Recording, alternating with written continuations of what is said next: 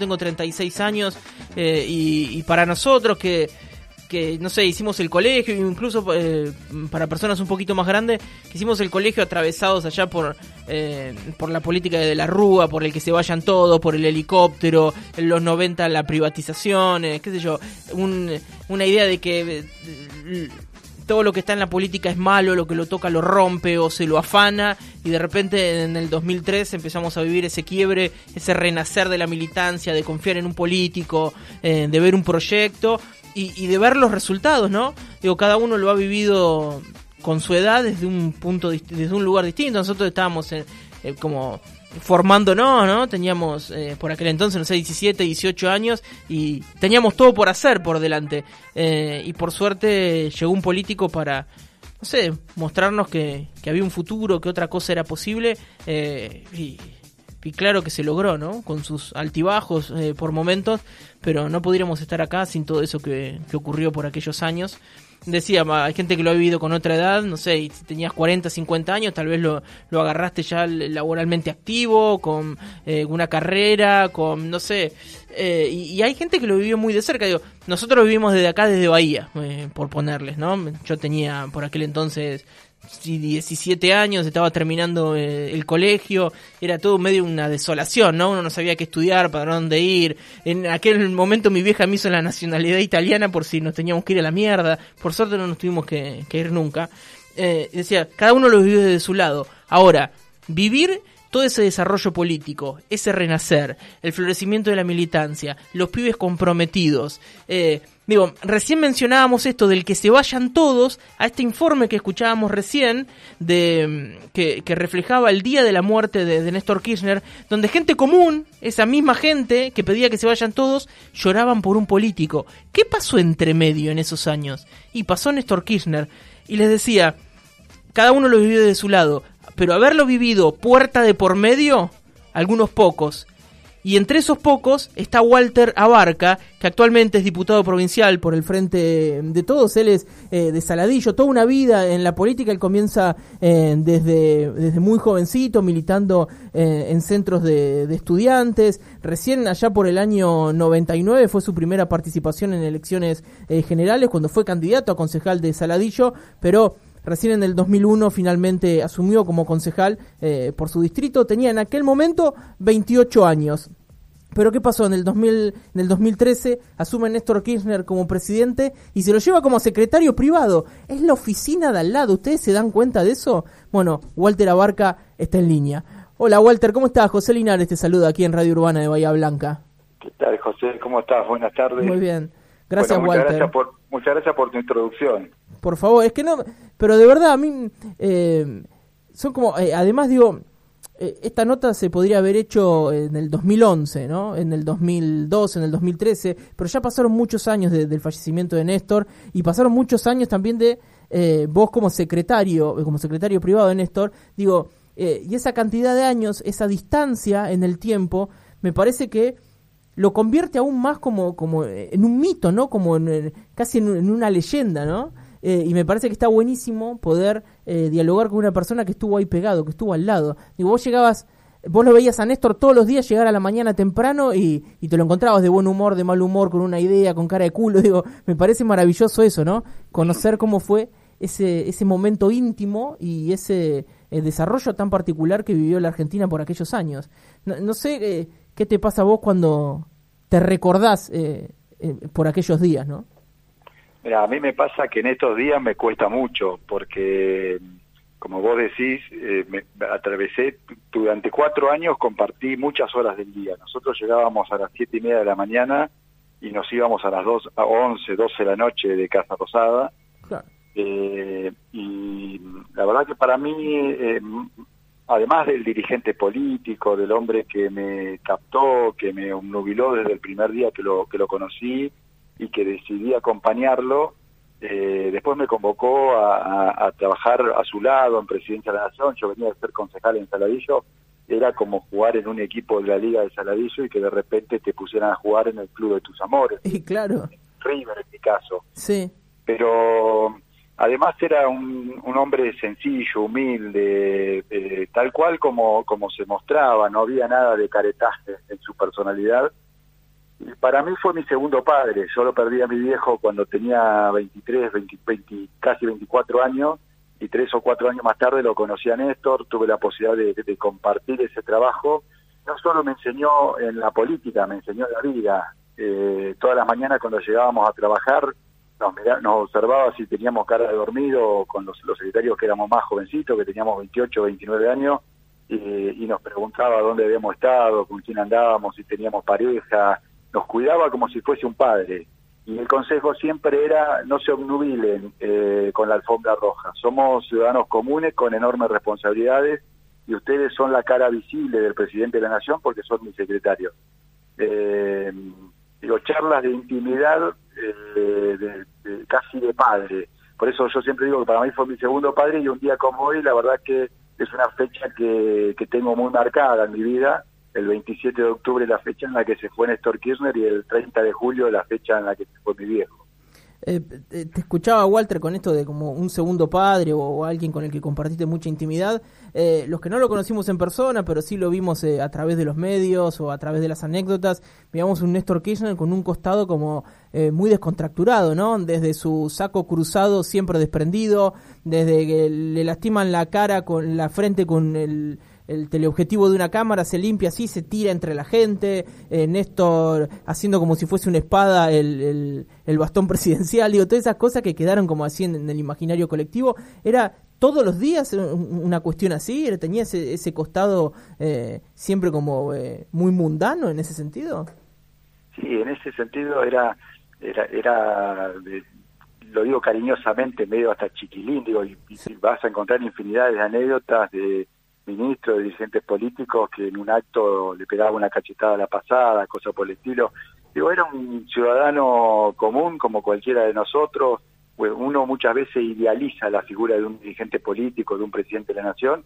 Eh, él tenía claro, muy en claro que era un ciudadano más con una enorme responsabilidad y asumía la responsabilidad con, con, como lo tenía que asumir, pero no dejaba de, perder ese, eso de ciudadano común, digo, de discutir de fútbol, de, hablar de cuestiones de la vida cotidiana.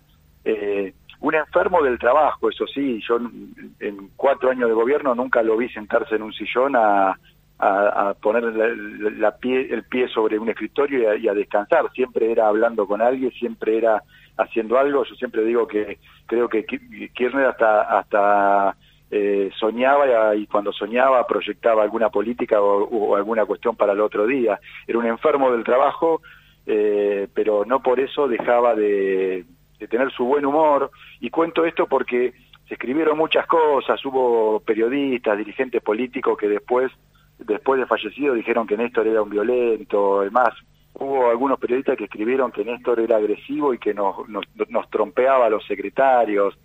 Eh, digo, y cualquier joven el día de mañana puede agarrar un googlear quién fue Néstor Kirchner y leer alguna nota de este tipo. Eh, yo fui testigo presencial, estuve, gracias a Dios, los absolutamente todos los días de los cuatro años de gestión acompañándolo en la gestión y era todo lo contrario, un hombre eh, humilde, sencillo, uno más, éramos un equipo de trabajo, él nos hacía sentir de esa forma y en lo personal con quienes compartíamos con él todo el día, con quienes éramos sus colaboradores, era un segundo padre. Claro, eh, te escucho Walter en esto que decís que era un adicto al laburo, ¿no? Siempre trabajando. ¿Cómo vivía la política? Porque entiendo Es muy distinto, ahora se usa mucho, digo, tenemos ejemplos eh, a la mano de gente que vienen por fuera de la política porque son conocidos, de repente tienen un cierto caudal de voto porque lo ven en la tele o en, o en otros lados y llegan a la política, pero nunca tienen ese eh, el background ese del político que se formó desde el colegio secundario, tal vez de, desde un centro de estudiantes, después en la universidad, después con cargos menores, hasta que se convierte finalmente en Néstor Kirchner, ¿no? Eh, un animal de la política. Digo, eh, y pienso en eso de un animal de la política y en todas las cosas que, que nos dejó su gobierno o su forma de gobernar, digo, pensando también a posterior de su gobierno, digo, incluso en lo relacionado a, por poner un ejemplo, derechos humanos Digo, ahí hubo un antes y un después. Digo, ¿cómo era esa pasión? ¿Cómo era ese, eh, esa relación que tenía con la política? Mira, yo siempre cuento la anécdota no para hacer una autorreferencia, sino para graficar la vocación y la convicción de, de, Néstor. Cuando yo lo conocí, eh, fue Flaco Kun, que el quien nos, nos acercó a un grupo de jóvenes que, que nos conocíamos por, por la militancia en los centros universitarios regionales aquí en La Plata y fuimos a Buenos Aires a un café a conocerlo para invitarlo a que venga a una peña que, que teníamos acá en La Plata. Y Néstor era gobernador de Santa Cruz y se vino desde Santa Cruz y se sentó en un bar y estuvo casi tres horas contándonos eh, cuál era su visión de país, cuál era la, la visión de, que, que, él tenía de la política a cinco jóvenes de 25, 26 años que éramos absoluta, absolutos desconocidos en la política de la provincia de Buenos Aires, que no teníamos, que no movíamos el perímetro en la política de la provincia de Buenos Aires. Y él siempre decía, donde haya tres compañeros que quieran debatir de política hay que sentarse a, a charlar, a discutir y a contarles hacia dónde queremos ir.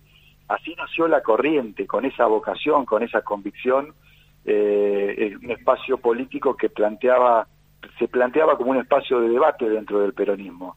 Y él lo llamaba la corriente porque lo graficaba con, con los de hielo de las montañas y decía, cada hilo de agua se, va se van uniendo y, y esto se, se termina transformando en un río.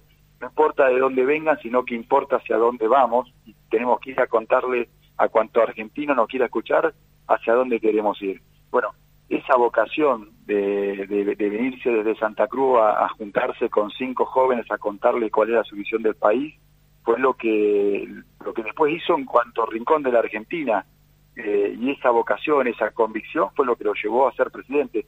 Cuentan la anécdota que después de haber perdido la interna en Gallegos, una interna de candidato a intendente en Río Gallego, a los dos días juntó a sus más cercanos y, y, en una reunión en un garage les dijo, hoy empezamos a trabajar porque voy a ser presidente de la nación.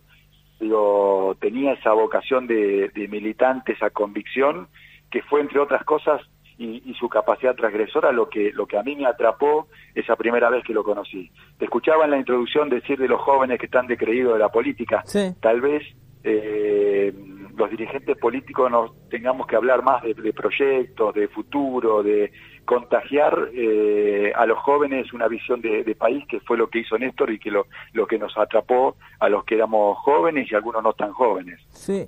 Eh... Bueno, vos, Walter, igual eras, cuando empezaste a, a laburar ahí como, como secretario con, con Néstor, eh, eras joven, digo, estabas eh, en formación plena, digo, eh, tenías amigos, tal vez incluso más chicos que vos, que se vieron contagiados por esas ganas de la militancia o esa, esa impronta que le ponía Néstor a la política y nos alejó de ese de esa idea de que todo lo político es malo, es, es corrupto, es que se vayan mejor. ¿Cómo viviste ese renacer de la política bien entendida? Sí, yo eh, lo conocí en el año 2000 a. Mira, ayer, el 26 de octubre, se cumplieron 22 años de la primera reunión que hicimos acá en La Plata, eh, de esta peña que te contaba anteriormente, que finalmente no fue un asado, fue una reunión con 30, 40 jóvenes, eh, donde él vino a La Plata y recuerdo que la, él terminó aquella primera reunión con la que yo lo conocí diciéndonos, eh, miren, hay que debatir ideas, hay que soñar, hay que, hay que soñar el futuro, eh, hay que discutir política y bienvenido sea si se tienen que revolear alguna silla mm. pues, en función de, de, defender alguna idea. Lo que no les tiene que pasar es que se atornillen a la silla eh, y por re resignen la, la discusión y por eso resignen su futuro la verdad yo ese día salí de esa reunión eh, a comerme el mundo, porque digo, encontré el dirigente político que, que tenía la capacidad transgresora que yo que, que, que a mí me inspiraba con, con 24 o 25 años. Claro. Era un momento difícil, era un momento en el que habíamos perdido la elección presidencial, que sí. el peronismo eh, había perdido la elección presidencial y que la alianza gobernaba la Argentina.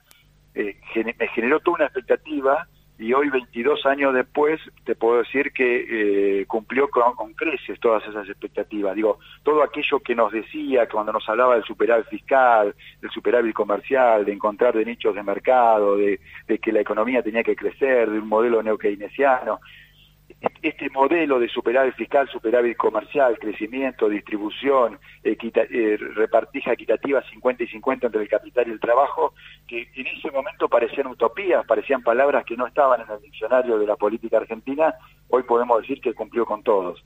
Y la verdad que hoy siento que no me equivoqué cuando aquella primera vez eh, decidí que ese era el hombre que, que, que quería acompañar. Walter, eh, a veces te, te, pones en la difícil tarea de, de intentar mirar la, la, realidad actual, pero con los ojos de Kirchner, digo, ¿qué, se hubiese imaginado? ¿Qué, qué estaría opinando? ¿Qué, qué diría? ¿Qué, ¿Se puede hacer ese ejercicio? ¿Te, te lo planteas? ¿A veces es imposible? Eh, ¿qué, ¿Qué te pasa con eso? Digo, intentar pensar la realidad desde la cabeza de Kirchner.